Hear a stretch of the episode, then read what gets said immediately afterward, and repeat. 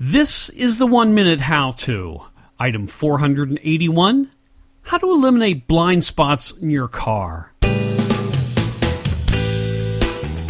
Hello, everyone. This is George, your host. On this show, we've got Dairenn Lombard, and he's going to explain to us how to eliminate blind spots in your car. Dairenn, can you first tell us a little something about yourself?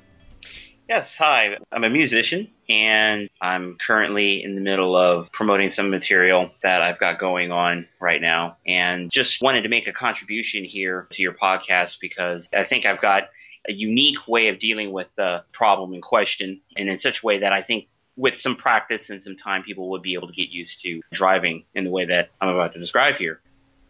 Okay, Dairenn, if you're ready, then you've got 60 seconds start with safely parking out of the way where what is behind you is easy to make out, that you can identify all the little objects behind you. If you're parked in front of like a wall or something, it might be a bit difficult. So hopefully you can find a parking lot that's not very busy, or perhaps you live in an apartment with a garage that you can try this out in. The first step is to go ahead and pan your side mirrors so that their innermost reflections begin where the outermost reflection of your center rearview mirror ends. The goal is to prevent the reflection of your side mirrors and the reflection from your center rearview mirror from overlapping again, a driver might need time to get used to it, but it's worth it because it reduces the frequency and the amount of time spent looking over your shoulders, and you're more likely to catch fast moving objects like a motorcycle with your mirrors looking that way. By the time vehicles on the side of you move ahead of either side mirror,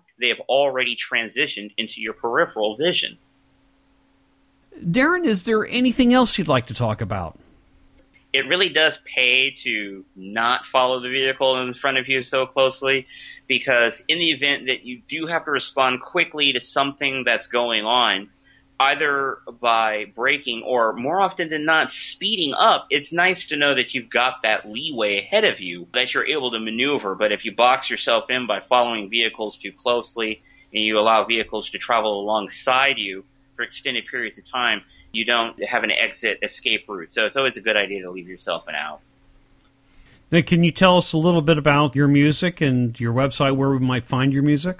The name of my band is Starfire, and our official website is starfiremusic.com.